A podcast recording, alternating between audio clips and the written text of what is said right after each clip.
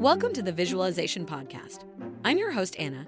Each week, we discuss the science and psychology behind visualization and how we can use it to help us improve our mindset and accomplish our goals. Today's episode is sponsored by Selfpause, our favorite app for affirmations. Selfpause lets you write and record your own affirmations as well as visualize to hundreds of affirmation meditations. So make sure you download the Selfpause app today to get started with visualizing affirmations.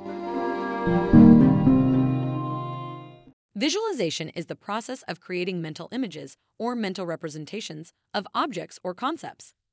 It is a powerful tool for understanding and communicating information and is used in a wide variety of fields, including psychology, neuroscience, art, design, and education. The brain is the organ that enables visualization. It is made up of billions of nerve cells or neurons, which communicate with each other through electrical and chemical signals. When we visualize something, our brain creates a mental image by activating a specific pattern of neurons. This pattern of activity is called a neural representation. There are several different ways in which the brain creates neural representations. One of the most important is through the process of perception. When we see an object, for example, light enters our eyes and is converted into electrical signals by specialized cells called rods and cones. These signals are then sent to the primary visual cortex, located at the back of the brain, where they are processed and used to create a neural representation of the object. Another important way in which the brain creates neural representations is through the process of memory. When we experience something, our brain encodes the information into a neural representation and stores it in long-term memory. Later, we can retrieve this information and use it to create a mental image of the object or event. Once a neural representation is created, it can be used for a variety of purposes. One of the most important is to guide our actions.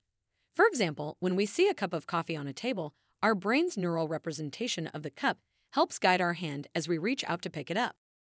Another important use of neural representations is in problem-solving and decision-making. When we are faced with a difficult task, our brain uses stored neural representations to generate possible solutions and evaluate their potential outcomes. Visualization can also be used for creative purposes, such as in art and design.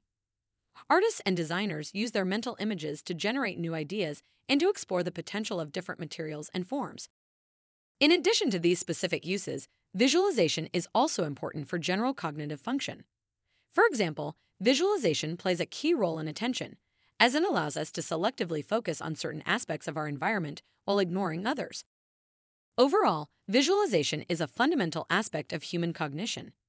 It allows us to make sense of the world around us, to communicate with others, and to create new ideas. Understanding how visualization works in the brain is crucial for understanding how we think and how we interact with the world. Finally, it is important to note that visualization can be trained and improved through practice and training. Various techniques, such as mental imagery and visualization exercises, can help one to improve their ability to create vivid and accurate mental images. These skills can be particularly useful in fields such as sports, medicine, and engineering. In conclusion, visualization is a key aspect of human cognition. The brain is the organ that enables visualization by creating neural representations. Visualization is used for a variety of purposes, such as guiding actions, problem-solving, decision-making, and creativity. Understanding how visualization works in the brain is crucial for understanding how we think and how we interact with the world. And with practice, one can improve their visualization abilities. You've been listening to the Visualization Podcast. It would mean the world to us if you rated our podcast. Also, make sure to download the Selfpause Affirmation app to get started with visualization and affirmations.